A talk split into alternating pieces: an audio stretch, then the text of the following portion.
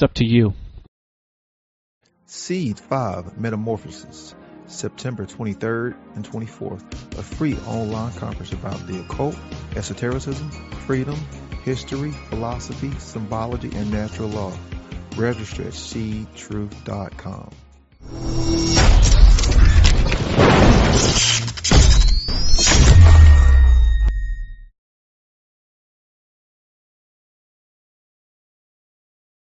Hello,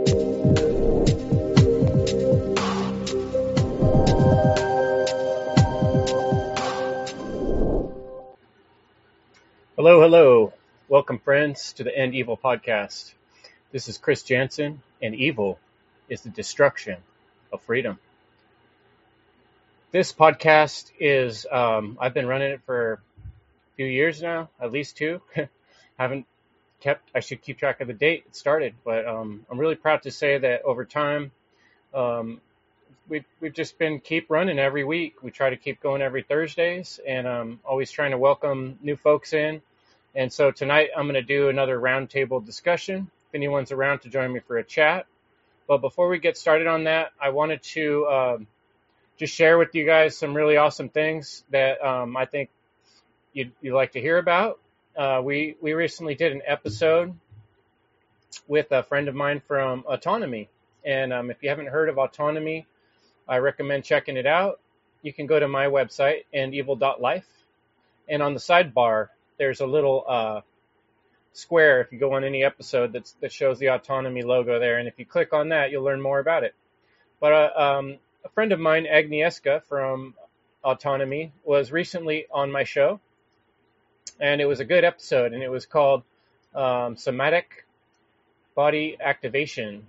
Is that what it was called? Let me bring up the. Um, I have right here on my computer the um, recent show we did, and I'll share that with you.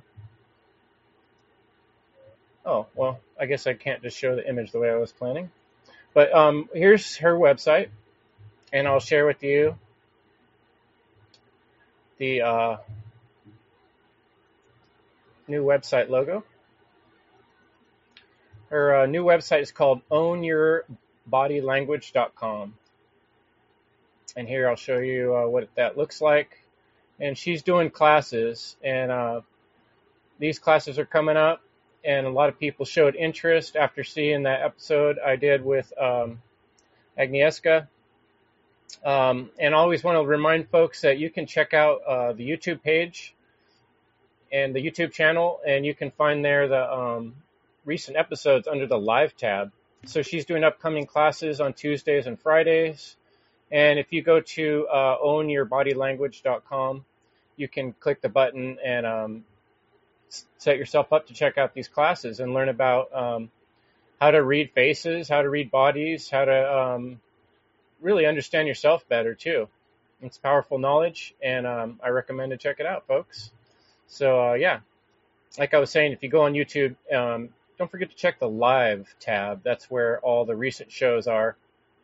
I haven't got them all loaded up to all the other um, sites yet. And by the way, I'm looking for help. If somebody would like to volunteer some help for the End Evil podcast, I could totally use some help getting uploads done. Something I've been having a heck of a time keeping up with. But um, recently, I've been very excited about um, the Seed Conference, which is coming up September 23rd and 24th. And that event's just so full of awesome speakers I want to show you a quick little glimpse of the website, uh, seedtruth.com. And, um, you know, you can just, there's just such an amazing lineup of people um, for this event coming up. And I know myself, I've been working for hours and hours getting my presentation ready. And um, everybody else who's presenting is doing the same, I'm sure uh, cramming it in here, getting everything ready. It's going to be multi-streamed on multiple platforms. Um, there's two full days just packed in of awesome speakers. You can sign up with your email um, address on seedtruth.com. James Cordner is going to speak, Brandon Spencer, Nate Cap, Douglas Martin, Brandon Martin, Mark Devlin, Logan Hart, Leslie Powers, Will Keller, myself. Mine is the Crap Within a Trap, Brian Easterday, Dorian Greens, Patty Logger, Mark Passio, Dylan McCormick, Seth Cusboza, Corey Enderlat, Chris Nelson, Indica Martin. It's just, uh, it's going to be an incredible event, and I'm really looking forward to that, and I can't wait to see you guys there. Um, I know it's going to be a long weekend because those days are are just going to be um, packed in. Um, we looks like we got some folks in the chat. Welcome, uh, Chris Nelson and Sarah and uh, Livercast. That's uh, um, and Jerry and Brandon Martin. We got a bunch of awesome people here. So I'm going to go ahead and put the um, Restream link in the chat. And if anyone wants to join me today, you can come on in and um, join me for what I wanted to talk about today is principles. I had a, a pretty difficult um, conversation. Oops, I just put that's I put in the chat just now um, the website my friend Agnieszka that I was sharing with y'all. But um, I I am now going to find the um, link to today's show, which I thought I put right there. Oh, I see what I did. Got a little bit lost in the um, in the mix there, but I will get that going in just a second for you guys. I want to have some friends join, so I'm going to need to give you guys the link. So um, I misplaced it. So I'll just get it from. Is that it? Maybe someone can test this out for me. See if that is the correct link. If anybody pops in, then I'll know I got it right. And um, Yes. Anyway, so I was going to tell you guys a story. I got uh, a little distracted trying to figure out the link here. But I was going to tell you guys a little story. I was talking to a friend of mine, and he was telling me about um, back when people were all wearing masks, and there was a person in line at the DMV, and um, you know somebody in the line said they didn't want to wear the mask, and that was holding up the rest of the line. And um, this person, friend of mine I was talking to, was further back in the line and got frustrated with the person who did not want to wear the mask and um, went and asked that person to comply basically so that everybody didn't have to stand out in the hot sun um, waiting forever. And so um, we had kind of a difficult discussion about that. Okay, that must have been the wrong link. Here it is. Okay, I just put the link in the chat, friends. Anybody that would like to join me, go ahead and jump in. Um, if you want to join me in the conversation, um, please have uh, your headphones because otherwise we can get feedback if your speakers are playing out loud. Um, yeah, I'm sorry. I Chris just mentioned in the chat that um, it said this event already ended. The first time I used their old link, I found a new one, and there it is. Yeah, Chris. Cool. Okay, so we know it works because Chris is here. Uh, welcome, Chris. Thanks for joining me. Hey, nice to be back. I just got a I got a flu. I'm under the weather. Just nowhere. You're a little quiet. Um, can you maybe turn up your mic just a little bit? Uh, yeah, give me a minute. I'll see if I can fix that. Oh, that's I can hear you. So yeah, I was having this difficult conversation with a friend, and it, and we were we started talking about principles and um, you know I get kind of heated on on the um, issues regarding the COVID, the things that happened during that period of time, especially the masks that really rubbed me the wrong way. And so um, you know, hearing how some of the other people dealt with that and the situations they got into um, really kind of just brought up this whole idea about of principles and how do we actually um, align more with principles in this crazy world we're in these days where the lines are blurred, basically. Um, any thoughts on that, Chris? Uh, yeah, well, people don't really understand what principles are, so that's the problem.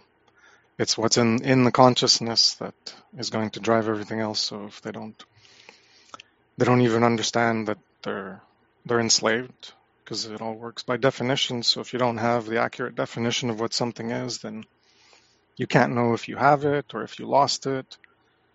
And uh, yeah, the, it's pretty horrible. The the level of compliance with just arbitrary dictates from the would-be masters, and yeah, it's a it's a conundrum to to figure out.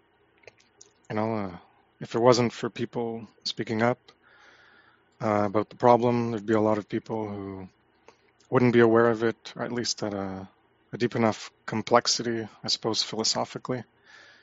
But uh, I always say the past, sorry, I always say the past three years are a blessing um, because chaos is a teacher and suffering is a teacher. And think of all the people who like started stuff or who got more aware of the problem because of what happened. You know, one example is like uh, Del Bigtree. Before this, he had no clue about the actual open conspiracy, and uh, you know, for him it would have just been nonsense. But he's He's, I think he's interviewed Corbett. I'm not sure, but the same for uh, Robert F. Kennedy Jr. He has Corbett on, I think, one of his morning shows. Like he had him on several times on one of the guests there. So, you know, all of this has helped people awaken to the deeper levels of tyranny and enslavement that we live in that they would not have seen otherwise. And they would still continue in whatever awareness they have, whether it's for the, the risks uh, potential dangers of any injection that you put into your, your body, or uh, the the severity of what we have now, or the severity of what will come later. It's that's why I view it as a blessing. Chaos is a teacher. It's the only way to get people to wake up to uh, to some of the enslavement. Then they realize that oh yeah, well they they probably don't call it enslavement yet. They need more education into terms to have that proper definition. But you know they're aware that the world doesn't work the way they thought, and that's the beginning of the the true awakening, as far as I'm concerned. That's what did it for me in 2006. Was the catalyst that, you know, I watched Terror Storm, and well, this isn't how I thought the world worked. It was so shocking that then that started me on my knowledge quest, my my quest for truth. I'll end it there. What? Um, oh yeah, look, um, Fred just he said he'd join us in a minute, in a few minutes here. That's Livercast. Um, Chris, what what was the catalyst for you to kind of like get that uh, reality slap? Well, there was a, a, torrent site, so I was back in torrent, back into torrents, I guess, as soon as they came out, almost, I guess. And uh, you know, there was a big one called uh, Supernova, and that one got shut down. And then eventually, I went to a private tracker where you had to have an account to sign in, and I was just getting bored of everything. And then finally, like this thing terror storms. I've always been, I don't know, interested by conspiracy theories, but never looked into them. Like, whenever there's movies of like conspiracies going on, I'm like super into it, and all the the subterfuge and the deception and trying to uncover it and the mystery behind that and all that's it's always interested me. But I was still, uh, I didn't have enough care to, I guess, look into it actually or give it any attention to ignorant or arrogant or whatever. And but there was a a torrent for Terror Storm by Alex Jones. I was like, oh, well, this looks interesting. So I watched it, and I only got halfway through. I only got up to the part where it talks about the John Yoo memo. I don't know if you're familiar with this. No. But the John Yoo memo was saying, was like, I don't remember if it's authorizing, but it was a memo, it was essentially authorizing the torture of enemy combatants' children in order to get them to confess or to just make up whatever the torturers wanted them to say. You know, that's how it works oftentimes. And that just really sh- shook me to my core. It wasn't even, as most people in the past three years, it had to be something personal for them. They were affected by the increase, the ratcheting up of slavery, the increase in tyranny. And then they started to care when it happened to them. But for me, it was this happening to other people and realizing whoa, that's like mind blowing. And I, I had to put it down and like process that. And I looked into it, and you can find the memo. It's a true thing. And uh, yeah, and then eventually I watched the second half. But that started me on my my knowledge quest to like, you know, that was my catalyst. There was suffering. It wasn't suffering for me, but it was suffering for others. And then that got me to care more. and to seek out more. So then I eventually got into Alex Jones for like nine months and then moved on from there progressively to different things until until you get to Passio and then that's like uh, the best source of information I find and uh, yeah and then you get to really understand things a lot more deeply. Yeah, it seems like uh, for so many of us that that can opener is actually a very bitter pill. You know, people use that the black pill term. You know, um, but um, I've also heard Richard Grove say, you know, he likes to white pill. That's his style. You know, information. You know, he connects the dots, and um, I think he's another powerful speaker. You got um, Larken Rose out there, and we've we've just recently seen the Jones Plantation. But um, you know, I came across quite a few podcasters on my journey just looking up the subject of freedom It became my interest. And uh, the more I looked into freedom, anybody that did a podcast about freedom, you know, it started kind of exposing me more to these concepts. But the thing that concerns me with um, what we see going on now, where, like you're saying, so many people kind of got shaken. I think a lot of people got shaken by um, the whole experience of the of the pandemic, of the scamdemic, and it did. It pushed people in these, like I'm saying, awkward situations, standing in lines with people, people uh, elbow to elbow over toilet paper, and um, you know, pushing each other around over masks or vaccines, all these uncomfortable situations. I think it was a traumatizing event for a lot of folks. But my concern is a lot of folks are going to say, "Oh, there's a problem," and we see like this huge movement with um, the right conservative calling out the ridiculous things that the left are doing, which is true but um, a lot of times it wants to stop there, or the solutions are a new person in power, or a new government, or just change the rules. And um, that's where I really find myself disagreeing with folks and saying like we need to get back to the principle of the thing. And like you're saying, um, Chris, the word principle itself is not well defined. So I think a good place to start is to do a little bit of that defining work. Um, I looked it up on um, just what is this new Webster, you know, just your basic dictionary.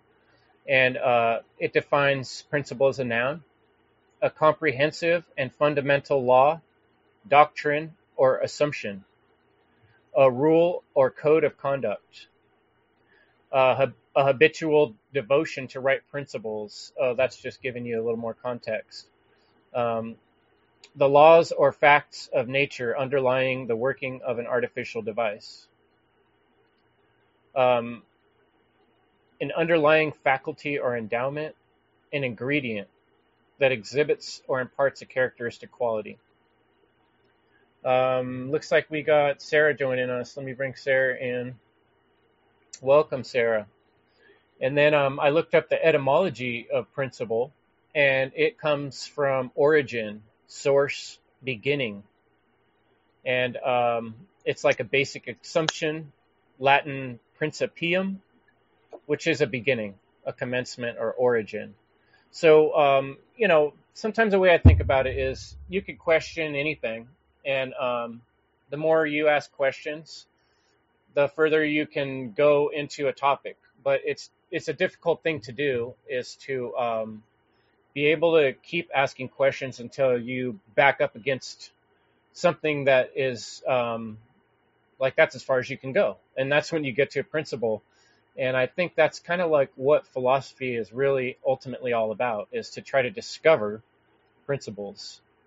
And it's kind of like, from my point of view, it's almost like digging in the earth.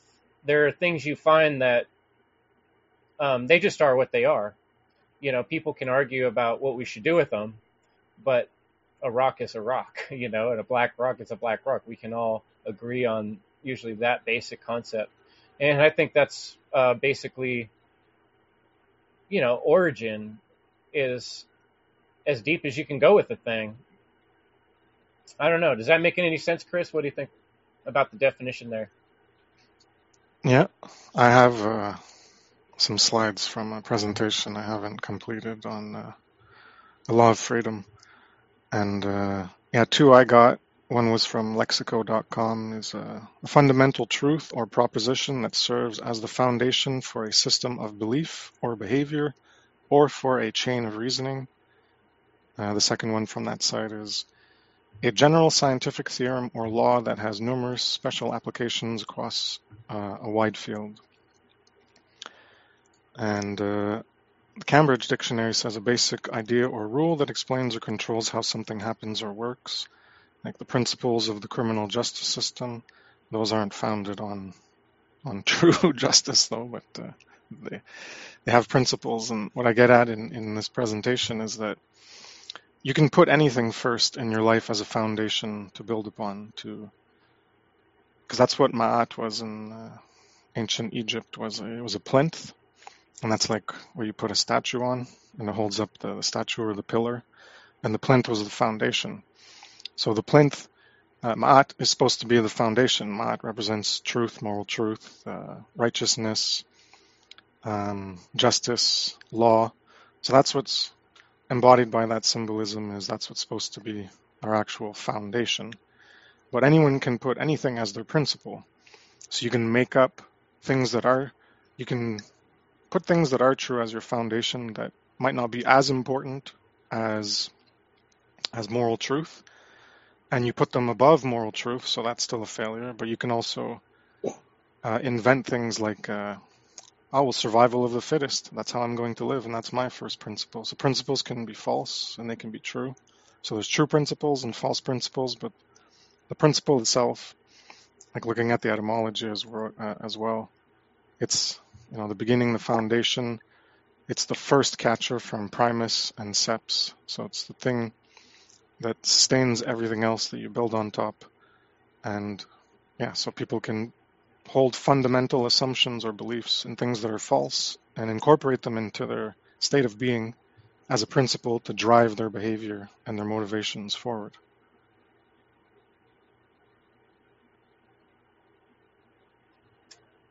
Thanks, Chris. Um, Sarah, you got your audio working? Yeah, can you hear me? Yeah, you're coming in clear. Welcome. Thanks for joining us, Sarah and Fred. Yeah, go ahead, Sarah. Why don't you uh, add something? You were able to keep up with what Chris and I were just talking about, the definition of principle? Oh, um, a little bit. I, w- I was trying to use my tablet because it's a little bit easier, but I think these headphones are on their way out, so it messes with the tablet. and then we'll suddenly just cut off all volume, so I, I couldn't really hear Oh, that's good. um, a Um, lot of it. It was in and out, but yeah, I totally get that. I'm like constantly dealing with audio issues. Everyone I know understands my uh, frustration with that about audio issues. It's like one thing or mm, another. Um, but yeah, well, glad you joined us. Um, on to uh, let's see if Fred, what's up, man? How you doing? Hey, how you doing, Chris? I'm I'm doing fine, uh, but I'm busy as hell. No, this new web design course is is keeping me busy, man. ah, okay. Yeah, I I uh, I decided to go uh, forward with um I was inspired by you guys and and the one great work in the course that um Mark Passio's uh, how to be the true media um gave me a lot of inspiration for that, so I decided to go forward and do a course on that. So uh I mean I, I I didn't want to go back working in the factories and have these shitty jobs, and uh, I wanted to do something better with my life and in at the same way helping the great work and helping people around me. Right on. That's exciting. Um, I've also been like super busy recently because, you know, preparing for the Seed Conference, which is coming up quick. You know, you guys saw all that advertisements on that, obviously, but um, yeah, it's busy time. Um, I got something I could share here. Uh, let me see if I can bring in my my share screen. You know, since this is the End Evil podcast, I looked up Jeremy Locke, what he had to say on um, principles. And he has this section right in chapter two that says principle versus law. And he says to understand how evil controls people, it is necessary to understand the difference between principle and law. A principle is a truth that creates freedom. A law is a lie that creates slavery. And um, but just that alone, right there, is a pretty good start. Um, principles describe reality, so I think um, you know that's huge. Just that by itself. The difference between law and principle. Um, I think many folks that I have discussions with, they get kind of lost in that um, in law being rules, you know, and um, the person who I was having this discussion with about that I was describing earlier in the show is like everybody's standing in a mask in a line and somebody's holding up the line and this person's getting frustrated with that person who is arguing with the DMV person about, you know, having to take their mask off. And I was in similar situations and um, I asked myself about principles. Well, on one hand, you shouldn't even be at the DMV if in principle if you're a true anarchist, right? Like you wouldn't even deal with those people, right? But there's a lot of aspects of our society where we've compromised to a certain extent. We'll drive a car even though we know that gas comes from evildoers who are using that money or these corporations, you know, like Amazon. Like there's always like slippery slopes in a lot of things we do in society. But how do we go back to being more people of principles and making our life choices out of a place of what's right from principle and not just what we have to do because that's what everyone else is doing or that's what our society is pushing us into. So um, maybe that gives you something to jump off on, Sarah. Yeah. Oh, I do have a couple of thoughts by that. Whenever I think about stuff like that, I I think about you know, well, when I, I was younger, there was somebody somewhere in my childhood who kind of instilled in me that um, if you want to set an example, then you lead by example. And oftentimes it's like, you know, you ever hear of like, you know, children, children don't hear what you say. They see what you do. So when you behave a certain way, that's going to like absorb a lot more into the subconscious than just saying you have to do it this way, you have to do it that way, or whatever, or just even teaching them like principles of, you know, natural law or God's law, whatever people want to call it out there. Um, but just understanding that when you show them how to behave, then it actually makes a difference in how they behave as adults. So, um, because it's like leading by example and what you were, and you could practice this with like little things all throughout your life with all kinds of different things. Like you were talking about your story with the DMV, um, and the guy was getting upset about um, having to wear a mask in the DMV. Well, um, a couple of years ago, um, well, I, I never wore a mask throughout the entire thing. I just flatly refuse to out of principle, you know, and standards of my own health. So um, I there was one experience I had where I went into a Joann's Fabrics um, to get a couple of things I needed for a commission, and I'm the only one in there at that time without a mask on because this was during the thick of it, and there's this whole line of people all wearing masks. And I'm standing there in the line, and of course, everybody around me is like very, very, very far away from me because they're all like tripping out. But then there's this one guy right behind me, and he's like looking at me. I can feel him looking at me. He's like, you know, five, ten minutes. He's just looking at me, watching me stand there without a mask. And he goes, yeah, yeah, okay. And he takes his mask off, like not pulls it down, takes the whole thing off. And we were talking a couple of minutes and I don't even remember what it was, probably something anti, you know, establishment something. Um, and he's like, yeah, yeah. And he's like, yeah, you know what? And he like takes his mask off and the woman behind him immediately jumps back like three feet. Um, so I kind of figure when I'm in situations like that, or even when I'm with my kid and situations like that happen, I, I kind of just stand my ground the way that I'm going to do things. And other people, even if it's just one person, might think, take that in and be like, yeah, okay, I see, you know, you're not afraid and why should I be?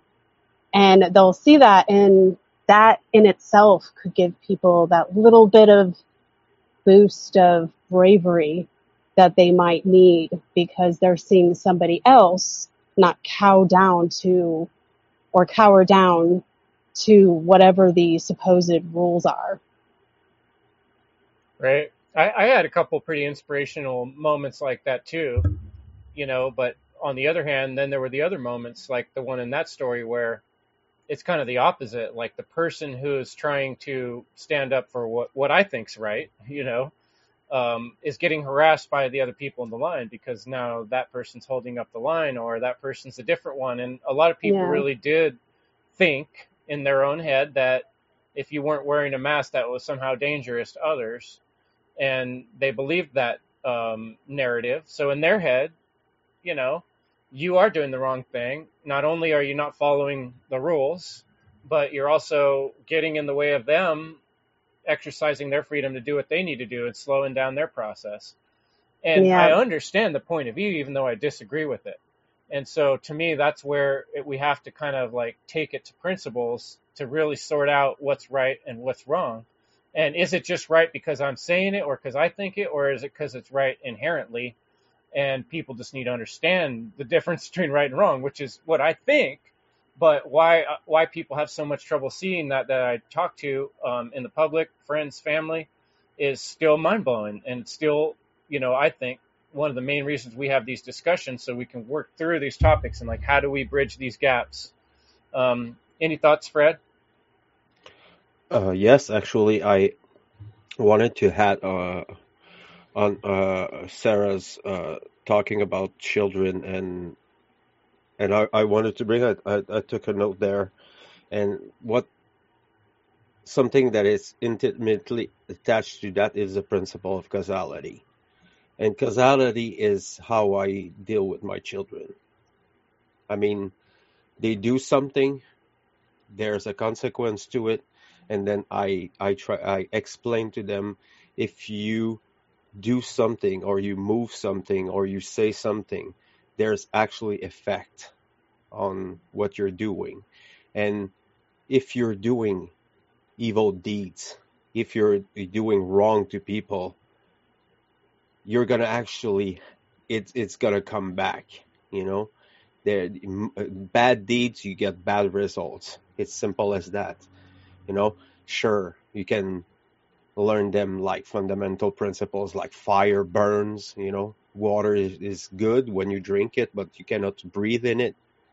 Things like that. There are principles that we know that we it's totally applicable on, on our everyday life, how you treat the others and things like that. And and I mean, if we had to put all the natural laws into one, it, it would be the, the the principle of causality. You know, everything is connected together, and then you have the the the the, the behaviors and the consequences of living into a society that it's culture culturally uh, driven, and when this culture is broken, uh, perverted, and and insipid, then the people are imbued with this principle of culture, you know, because I mean, people are very in- influenceable when they don't know about what mind control is. They're very easily and they're uh, uh, controlled and gullible and naive. So, I mean, it comes in the two sides, both the the masculine imbalance and the feminine imbalance uh, uh, schisms. I would uh, just to um, put an hiatus on on Mark Passio's work on that because I think it's a really relevant, uh, on to the point information that every kid, everyone, every adult, every people should know. You know that there's consequence to what we're doing, the decisions that we take as individual and societally. societally. It's incredible. The, Well, the that's a connection. good opportunity. Um, what you're saying is a good opportunity, I think, Fred, to um, introduce the Hermetic principles. I think hmm all of us here ha- are familiar with these, but perhaps listeners of the show um, might not have ever looked these up if you haven't checked out the Kybalion. Um, this is sort of a good philosophy way of looking at reality, really. And I think, um, you know, the ideas that Mark Passio talks about with natural law is encompassing these seven principles. And um, Fred just mentioned the principle of gender and the principle of cause and effect, which are two um, great ones. Like you said, we can find lots of examples to share with children. And, um, you know, I think if we can share things with children, that's awesome. Those of us that are parents and that have an opportunity to affect, um, educate young ones, you know, we can just share these things with them and they'll soak them in. The more difficult thing is to bring them back to full grown minds that aren't aware of these concepts. And um, how do we blend them into um, learning to that anybody can pick up on? I think has to be done through creativity in a lot of ways is kind of what I've realized in my work because just talking about it, you basically get people that already understand it. But um, you know, mentalism is a big one too. You know, the idea that the universe is mental and that all is mind. And I think ultimately, from my point of view, that's kind of like one of the biggest divides of terms of why people have such a difficulty with the idea of uh, principles is that they're not um, completely sure that reality is um, real. You know, there's people that think that it can change, or you can have a truth and I can have a truth, and we can all, you know, have our own version of what's right, but there's no actual um, one thing that is right or wrong. And, you know, it's not easy to prove that is the case necessarily on one hand, and the other hand, it seems really simple to those of us who see that and get that. Um, so, how do we bridge that gap? Um, any more thoughts on that, Chris? Well, you bring up a good point about uh, the solipsism inherent with uh, that idea, because people will take it as uh, there is no reality. You know, um, there is no reality. Does that equate to reality is an illusion? Because Mark Passio has said that before. David Icke has said that before. But I view it differently. I don't view it as an illusion. You know, when uh, you say that at the fundamental level, everything is energy. Yeah, sure. But from that energy, it organizes into maybe you could say patterns or certain ways, and then things are constructed and build up.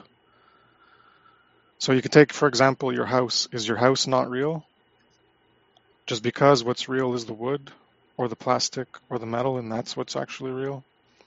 If you're looking at it purely from a 3D perspective, well, the house is still real. It's just an organization and the construction of smaller units into larger units. So that's where I disagree that reality is an illusion or uh, other sayings that try to say uh, reality isn't, oh, there's another one, reality isn't physical, but it is physical. That's one of the properties that emerge from the lower levels that build up, and eventually you get to the higher levels, and physicality is something that emerges. And yeah, if you go down to lower levels, then it's uh, empty space or whatever that empty space is filled with, either ether or who knows what. But these statements, I view them as not accurate because they don't actually represent reality accurately. Because as I'm pointing out here, there's another way that makes sense of it that makes a lot more sense to me than just to say that uh, the physical reality is an illusion. Uh, there is no physicality every atoms are 99.99% empty space. Yeah, but what does that matter? The atoms come together and build solidity in physical reality. So the physical reality does exist, and that's where I exist, and that's where all of you exist. And we don't exist at the atomic level, and we don't exist at the quantum level, and we don't exist at the level of pure energy. We exist here and now. And that's where our work is to do, is if we want to make our lives or potentially future lives, whether it's decades or hundreds or thousands of years, our goal, most of us here, is to end slavery or end evil. And to do that, you have to recognize the importance of where you are, that you are here, and this is where you are. You're not, whether there's some ascended other dimension, there's a fifth dimension or a sixth dimension we're going to ascend to, like a bunch of the New Agers believe to. Maybe. I think that's bullshit, but hey, maybe, maybe it's true. But that's not where I am. I'm here. So I'm not going to worry about other levels, higher dimensions or lower dimensions of uh, the quantum world or the atomic world and try to relate everything to that and as if that's the reality that I live in because it's not. Those are different realities. So I'll just uh, end that there. So I you're mean, saying that well Sorry, we Amon. we do matter. Yes, Sorry, I have an just article to- on that actually. Had to get in that pun. Uh, matter. Oh Christ, I don't remember what it's called. I'll look it up and. But it's about. Uh, earlier in my work, I was getting a lot into etymology links, so. Um, you know, matter matters is one of the things I said in it. But it's oh yeah, it's a, uh, Mother Nature. Something. I, I can't remember. Anyways, I'll I'll look it up and I'll mention it. But it's about Mother Nature and Mother and is mater and matter. All you do is remove a T. Ah, yes. So they're they're linked. That's our mother nature is this world of matter and Mhm. energy too there, but the whole universe is mother nature like the Milky Way that's what the symbolism was in, in ancient times of symbolism to try to explain uh, try to gain understanding or try to make sense of things uh, external to us and internal to us by looking at what it, what it what it looked like and what it could represent related to things that we understood and that's how correspondence usually works is we try to Yes. Make correspondences from one thing to another. And sometimes the correspondences pan out and you come up with scientific discoveries or whatever you come up with true knowledge. And sometimes the correspondences though they may seem accurate which is why i'm also not a a uh, 100% believer in or applier of the uh, the principle of correspondence where you can just say oh well it corresponds therefore it's true. Well i don't i don't accept that because that's not that's not what determines if something is true just because you can create an analogy between a and a prime and you can see a link a causal link or something. And then you look at something and you're like well i see b prime and it's analogous to a prime. So therefore i'm going to extrapolate a correspondence between b prime and b at its source and say that just because a leads to a prime well therefore this thing that is b that i can't verify well, that also leads to B prime, or inversely, if uh, you have B, then you're going to say, oh, oh, well, it leads to B prime. It's it's not that simple. You have be to assumption, um, logical fallacy, basically, right? yeah, but that's that's the problem I have with uh, the Hermetic principles, and they're accurate for understanding things, and obviously, everything that we create as humans comes from our mind, and we engage in actions, and then we create into the world. So that is true, but I'm not mm-hmm. sold on. I'm not denying it either, but is there there could be an all, but I have no way of verifying that that thing is actually a thing, that it's the first cause, or maybe there's an infinite regress going backwards, and then there's a cause for the effect of the universe, and then that thing had a cause and effect. See, there's things I don't know. Hey, I gotta run for just a sec, guys. My fire alarm's going off. I'm gonna let you guys chat. and I'll be right back. Sorry, I take more of an agnostic position of I don't know, and if people can explain it to me in a way that can be verified, then I'll I'll be like, yeah, great. And that's what I try to do in my work is to explain things so that it can be understood and people can verify it on by themselves, such as uh, how how we think and the processes of the mind or uh, natural law. So yeah, I'll stop there. Sorry about that. Luckily, there's not a fire, but our um, That's good. washer washing machine broke today and started putting out smoke. I had to go make sure what was going down. Sorry, I missed the end of what you were saying there, Chris. Um, but Fred, you were going to pop in. The, the problem with uh, you you uh, uh, just talked about this in the your last uh, podcast about denial, and it's directly connected to that. I think this spiritual infantilism is part of this this um, regression, this regression culture that we are in. I mean, I mean, Chris explained this perfectly. You know, the the the the solipsist uh, uh, aspect and point of view, and I I stumble upon these people during my great work, and it's very difficult to reason with these people for the matter uh, of of the the guy I, I was talking with uh, was a Buddhist. He was con- considering him a, a, a Bud- Buddhist, but um, he told me that real, reality didn't exist, and I I'm not I was not sure if you were real. And I was like, dude, if you cross the street and you don't look on both sides, you'll maybe die, and that's real. You know, the trees are real, the sol- the, the the sun is real, nature is real, the people around you are real. It's it's it's a it's a like spiritual mental illness.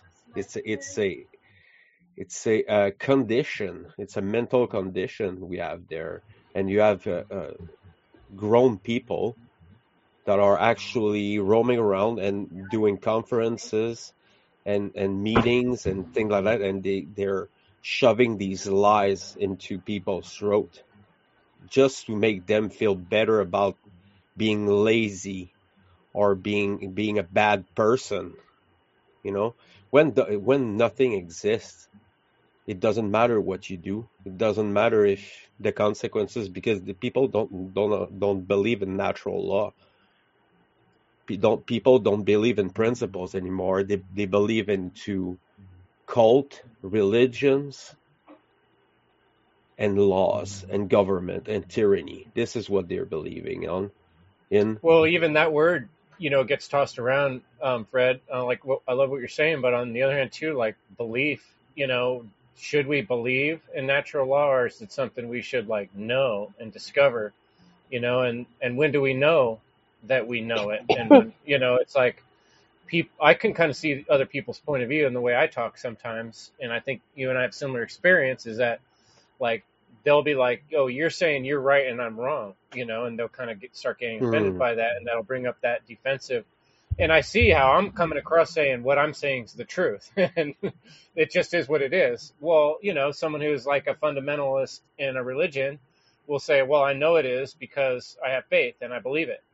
You know, it's like, well, I'm saying I know what I know because I know it and I discovered it, and it, and it's true across the board but I understand how that comes across to people in a way that um, causes a lot of resistance.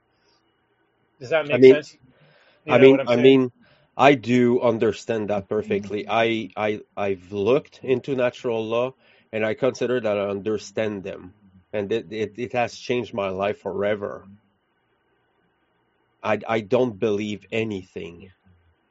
I'm checking objectively the information that I have, and I try to go everywhere as much as I can to, to uh, maybe some some some things that I look are like uh, like different point of view, different beliefs. They come from.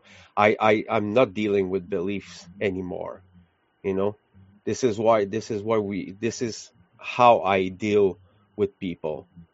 If I'm talking to na- about natural law to people, I'm not gonna tell them to believe it. I'm gonna t- tell them go just read it, understand it. Afterward, we can talk. You know, because if you you're you cannot there's nobody who can tell me that cause and effect doesn't exist. Or mentalism. You know why? Because mentalism is is how we build this world. This is this is the, the the nature of nature I don't know if I express it if if it I express it wrong, but No, I think you're doing well. It's um. Oh yeah, Chris said hit the article he was trying to think of was the story of matter and nature, the mother's womb. Mm-hmm. And um, yeah, nature. I love um. You know, nature. I think is a place of metaphors. You know, for us to learn. You know, like we don't want to necessarily act just like animals do or like a plant does. Um, but we can look at how they interact and that helps us understand um, concepts, you know, and, and I think that's what's tricky about a lot of the things we're talking about is they're they're conceptual, but um, like Chris is pointing out, we are matter too in this world, so we're actually dealing with a lot of practical situations where if we were to be totally um, extreme with our what the other people would call beliefs, but even what we're talking about more based on principle, it would put us the more we, we base our decisions on principle, the more it would put us at odds with folks in society. And so we do to the point where we're willing or we're able, but um, you know, we can't be 100% on, on most things. I mean, I can't, you know, I, I'd like, like to more. I'd like to be more hardcore on all things, you know, like, um, I try to pick every area of my aspect of my life what I eat, how I treat my body, how I treat other people, um, my relationship with the government, um, with the education system. Each of these things, I've when I come to these realizations and discoveries, I'm trying to kind of find a way to edge my way out of them or around them. But you know, like my kids were already in school most of their life by the time I came to realize these things. I already have a driver license and a car, and I'm like, hmm, do I want to just stop paying these fees and say I'm never dealing with these people again and risk the rest of my life, you know, getting um, kidnapped by them. You know, it's like, how far are we going to go with these things? And then when we share them with other people, um, they're going to be like, well, you don't do this or you do that, you know, and and so um, that's kind of where I think we live in a little bit of a rock and a hard place where there are gray areas, you know. In in principle, I would never um, eat any food that came from any kind of corporation that I don't like, for instance, you know, or I would never even buy gas, you know, because I don't really like a lot of the structure of the way our oil is built. The, the oil dependence is one of the things that traps us into their their laws and rules, you know. So, I mean, why don't you jump in, Sarah? What do you think about what I'm saying? Oh, I agree. It's like a little bit complicated in the way where like some people want to call, oh, you're a hypocrite. And it's like, well, here's the problem. And like my, I don't know if like other people see this, but my personal theory is, is it's really not going to matter to too much extent if like we have driver's license, if we do this part or do that. That's like keeping us like in the stable part of at least a sta- somewhat of a stable part of society so that we can function to a certain extent because the real problem is that the cabal Satanists. And so nothing's really going to change until that group of people are done and gone with and that they are not ruling the planet globally. We can't, nothing will change. It won't change with waste on, you know, how we waste plastic. There's tons and tons of plastic that's unnecessarily made for all sorts of things, you know, that's like over the top. And people are worried about recycling and they're worried about this and they're worried about that. But I think they're all just symptoms of the greater disease. So, and I think that affects whatever government we have. I think it affects local government. I think it affects our local communities. I think it affects our medical institution, our educational institution they ha- they all have a root and it's because we have a power that's like controlling the entire planet and it controls everything that we consume in our lives.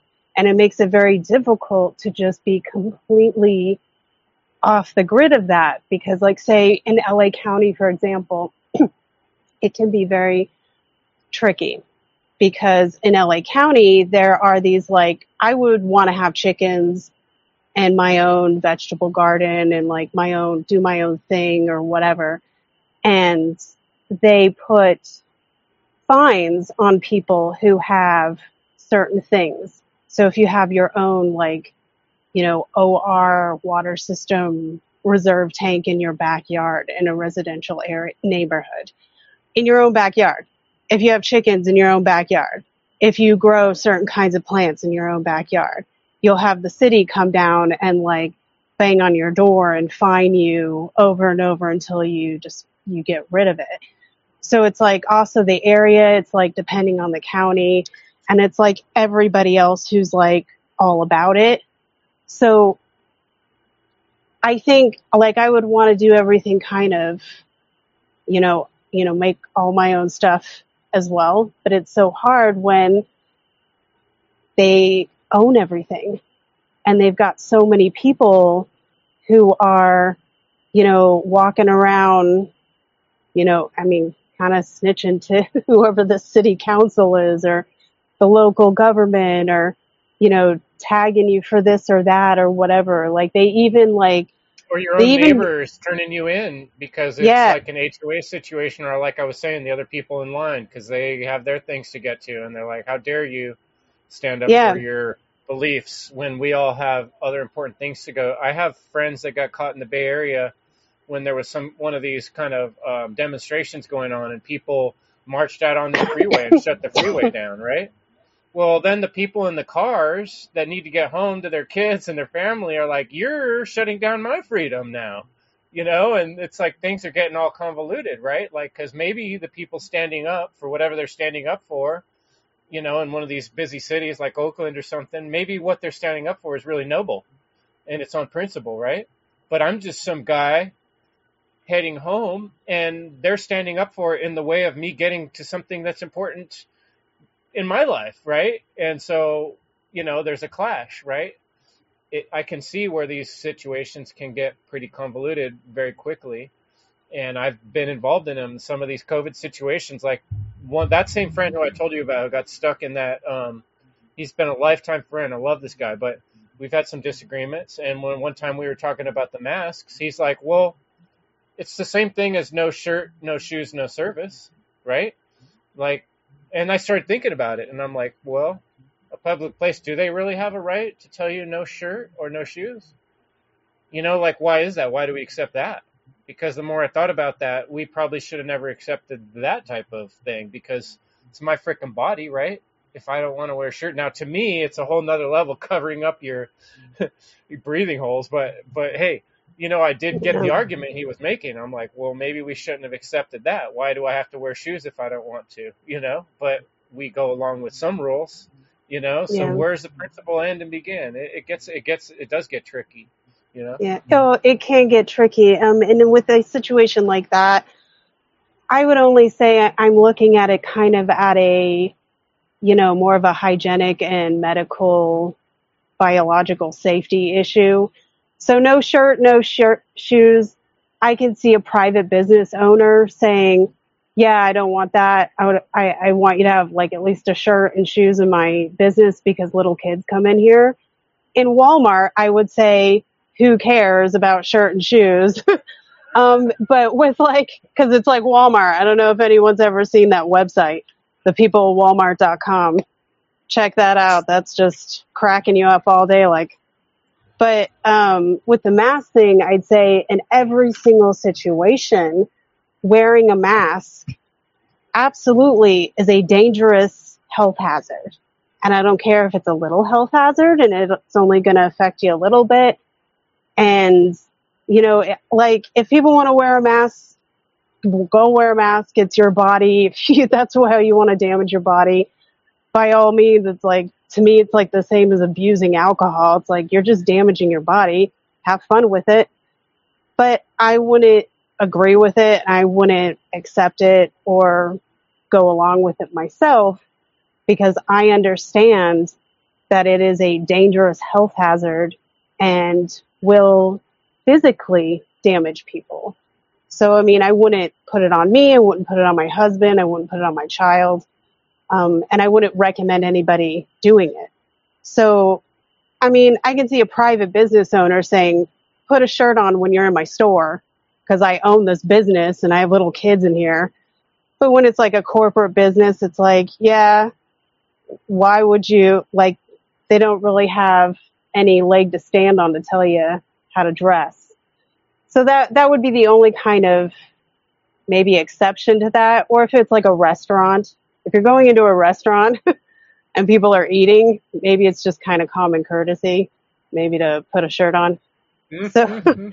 so like that's kind. I mean, I I'm pretty mean, easygoing about it, but you know that's how I I think would kind of see it. you know everyone might pop in with their own you know um, feeling on it, right? Like we might feel differently about how people dress or what they wear or don't wear, and whether we find it offensive or not. But is that a principle based decision? You know, and I think this is an important topic because from my point of view, it's just a matter of time till something comes up in the public next. You know, the precedent's already been set. I personally, the thing I'm concerned with, like, would be maybe checkpoints of some type.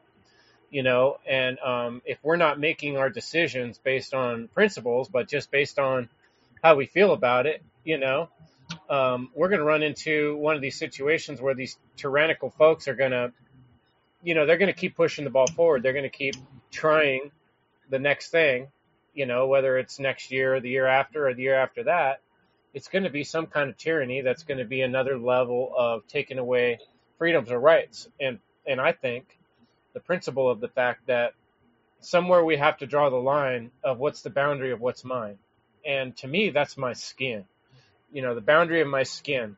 And I don't even want to get into people argument about uh, property rights necessarily because that can get even kind of tricky. But why don't we just start right there with the boundary of our skin?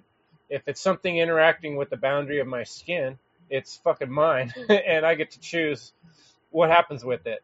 It. Right up to the point when I'm harming somebody else, and that point would be the line in to me in principle, Yeah. because that's the nature universe that was created that I actually have physical control and command over everything within the skin. Outside of it, not so much, except in my ability to manipulate with um, good sales or conversation, right?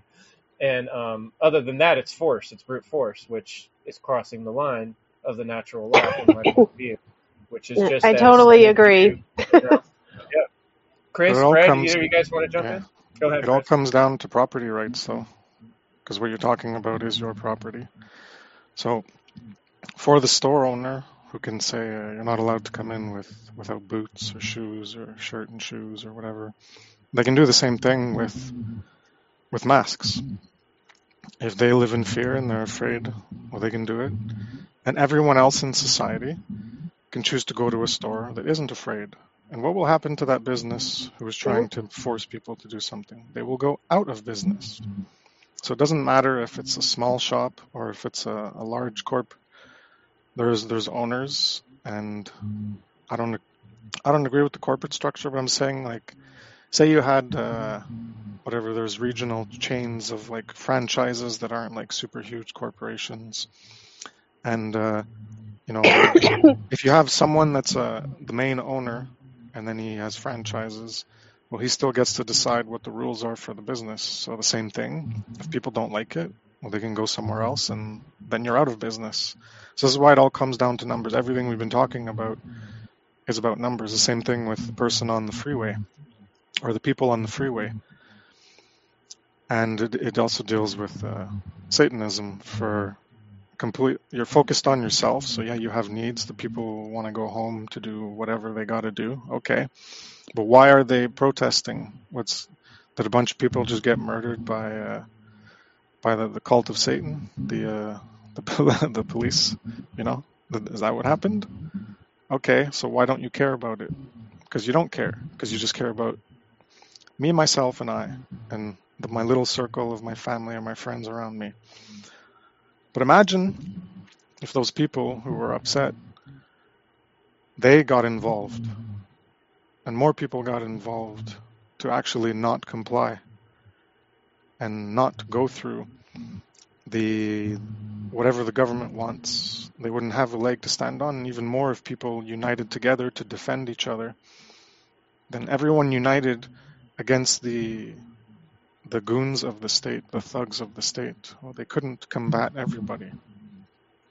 and this is what happened in uh, I think Czechoslovakia. There's a video by uh, Academy of Ideas that came out yesterday on uh, why are people so obedient, uh, compliance and tyranny is the name of the video. I just watched it today, and he goes into that about uh, Czechoslovakia. He's referenced it uh, in other videos too, and people. It's like the only non-violent revolution where the government was toppled without like any uh, I wouldn't say violence I would say any self-defense to push back uh, the evil and that's just because more people united and more people came together and then they just had no more support and that's non-compliance so I understand things from a personal perspective for the people on the highway but when you have an injustice I mentioned it in my presentation on true freedom. When you have an injustice taking place, your your right to just do whatever you want, which is a basic right to do whatever you want as long as you're not violating the rights of others. Well, that doesn't trump people getting together to try to bring justice to a grave injustice. They're trying to do something to bring an end to a, an injustice by bringing justice to it, even though the government's probably going to ignore them. That's beside the point for what I'm making here is that they they are trying to do something for outside of just themselves regarding an injustice to happen to maybe one person or 10 people. Whereas the people in the cars, well, they, they might care to some degree, like, oh, that's awful. But, and then when they're stuck in their car, yeah, there might be issues of like, oh, your kid's at home alone or whatever. Those are other things. But the the attempt to bring justice to an injustice is a higher right, a higher duty than just the basic right of doing whatever you want as long as it doesn't initiate harm to another. So, um, yeah, and I was talking about numbers um, and uh, what Fred mentioned with uh, talking to people about uh, they're, they're stuck in like the illusion of thinking thing everything's an illusion it doesn't matter. Then you, you're not motivated to actually do things for the right reasons and um, that's largely based those those ideas are largely based on on uh, the pleasure trap because it makes them feel good. These ideas make them feel good. They can just abdicate personal responsibility do nothing and everything's fine the universe has it uh, whatever uh, the quantum field has it, God has it, you know, whoever they want to say has it. They don't have to do anything. So it's a cop out. It's wanting to stay an eternal child. And you know, the ultimate problem, yeah, the, the dark occultists are a problem, the Satanists are a problem. But if all you do is like, I have, I have uh, Thanos' snap there, and I'm just going to snap them out of existence, other ones are just going to take their place. So ultimately, it comes back to us, the problem, and our consciousness, our state of consciousness, our devolved state of consciousness, and why people buy into things because it makes them feel good, these beliefs that feel good, or why people comply with tyranny and greater enslavement because they're in fear, and uh, why people don't care about injustice when they're just focused on what they can get for themselves or their family, what they can get out of life that serves those ends. That's what I had to say. Great points, Chris. Thank you for sharing that. Um, let's kind of go around last few comments from everybody, and then I'll probably close up the podcast tonight. Um, I still got a lot of work to do um, to prepare for upcoming events, but um, I love this discussion, and um, a lot of things came up for me. So we'll continue discussions. We're going to do another roundtable, by the way, um, October 5th. Um, next week, no podcast because I'm going to be out camping. I'm going to finally relax from the stressful time I've been in recently, um, doing so much stuff. But uh, any closing thoughts there, Fred? What, what's on your mind? I mean, there's something I wanted to bring, and and maybe it's it's not the most positive, but where the principle we will be where the principle will be when people will be hungry or in fear and this is this is the, the point that I, I I I contemplated upon that and principles are good to to an extent. In the society that we are living now, principle are not the the the the big popular concept to be or to think. So for the individual, principle are basis, fundamental, or et- etiquette of how you behave into society and how you behave with yourself. But essentially, what we're trying to do with the great work and all these things is to put an emphasis on self responsibility and self care because it's the problem is mental. So the solution will be in the mental realm. This is how we treat something that does you cannot touch it. Fear you cannot touch fear. You cannot touch tyranny, but you can see it. You know, you can observe it, you can learn from it because it's a mental thing, it's a prison inside your mind. And this is what we have to counter.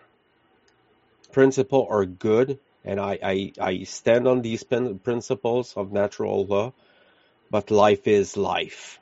And when you have to do the things to survive and take care of your uh, of of your relative of your family, sometimes principle can maybe be tossed aside, you know, for for necessities, you know. Yeah, I don't know if I I I I, I make I, I made sense of that, but it's it's an important point, and I I, I suggest everyone to contemplate and meditate on these questions, because I mean, we t- we're talking about principle and sending them in the air, but essentially, if you if you cannot understand them, it's useless. It's simple as that. Yeah, and what I'm really taking away from what you're saying, Fred, too, is that you know there is the reality of, of the choices that people are making mm-hmm. in the mm-hmm. mass, and that includes us in a lot of ways. Even if we think we've um, kind of transcended it in some ways by starting to define the principles, we each still have to decide in reality, in the nitty gritty life, where we're going to take our stand. And um, yep. that would be, I think, a good place to kind of where I'd like to leave folks off who might be watching or listening is um, definitely give thought to principles, try to define principles, but ultimately, um, as as best you can, mm-hmm. know what your boundaries are and where you stand and which principles that you're going to um, really abide by or stay close to or get as close as you can to considering where you're at and what you're dealing with. Um, Chris, Sarah, either of you want to add any closing thoughts on that? Oh, oh, sorry, Sarah. I need to like unmute you. I muted you because you were getting some background sound. Sorry about that. Oh, um, maybe it was the AC. I just turned it off. Sorry about that. Oh, it's all good. It's all good. I'm trying to be in a quiet room today. Um, I, yeah, like I, I mean, I totally agree with everything you guys said. And, you know, reality is like rea- what Chris was saying, reality is certainly not an illusion because we're experiencing it, um, which is what I think we're supposed to all be doing, you know, anyway. We're part of spirit or God or whatever people want at source. So I think it's a, a combination, you know, we need to use all of these tools in our toolbox to be able to not just know and understand, you know, morality and prin- the principles and ethical behavior, but practice them. And um, I do feel like I kind of te- like the way I think I try to work with people is not just like here's the here's the information, take it in. I'm more like, okay, here's the information, um, but you tell me what you think about that, and then I kind of work with people to kind of get them to understand because I think a lot of people they're they're being blocked because of like what we have in our medicine and our food and our water is kind of like shutting down their brains to some capacity. So they can't just pick it up and I think it's like a process of recreation for their own selves, their own fractions of spirit. So um, I do try, you know, I, I agree with everything you guys said. Um, but I, I guess I do try to, I, I think everybody's got their own process of figuring a lot of this stuff out.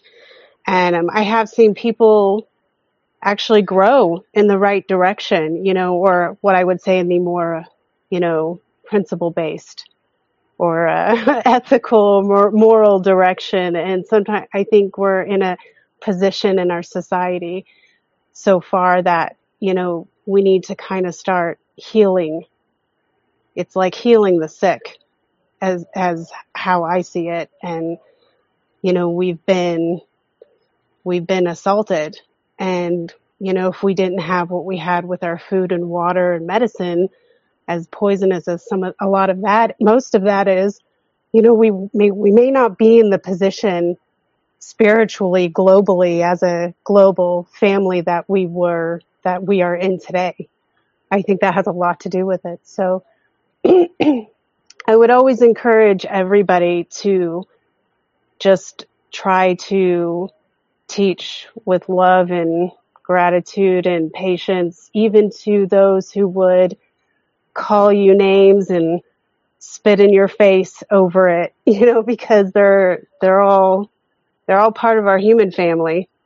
They're part of our community family. So that's what I would, I would hope to see. At least that, you know, lead by example. That's very big hearted of you, you know, and I think if everybody could embrace humanity with that, we'd be in a lot better shape. So, um, Chris, um, thanks so much for joining me. It looks like you're not feeling so great today, but you're a king for uh, pushing through and doing it anyway. Um, do you have any closing thoughts there? Or? No, I'm good. I'm uh, awesome. the flu, uh, cloudiness, and headache has exacerbated. Yeah, I don't feel let's all send Chris some healing vibes, and um, hope he's able to heal up, and your body will do its thing. Just um, drink a lot of water and um, be patient. I guess ultimately, patience I think is one of the best things we have to deal with all these problems. Is um, you know patience, care, and then also um, you know part of it is having a hard edge and knowing where where enough is enough and where we you know where we're going to draw our boundaries. And so I hope this conversation inspires and motivates folks to um, you know consider that where you draw your boundaries, where you're going to take your stand, what principles mean to you. And the more of us that are thinking on those lines, the better off we'll all be, you know, step by step, like Leslie said in the chat. Hey, thanks so much, um, Sarah and Fred and Chris for coming today. I really appreciate it. And um, we'll we'll be back with more roundtables in the future. Thanks, Take folks. Care. Thanks, guys. Bye. Feel better, Chris. All right. Have a good night, everyone. Bye. I'm in a cage. I'm in a prison. I'm in a mental prison, and a physical one at that, and definitely a spiritual one, whether that's recognized at a conscious level or not. As I wait for my sleep, the situation's got me thinking deep. Will ever the same? Getting on like this extinction evil creeps in your dreams. Secret team growing me and the filling in the in between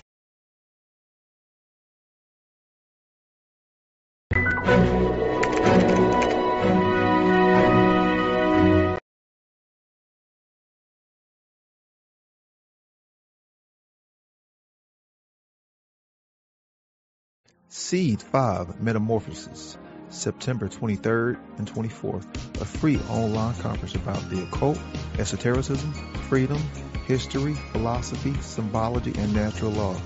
Register at seedtruth.com.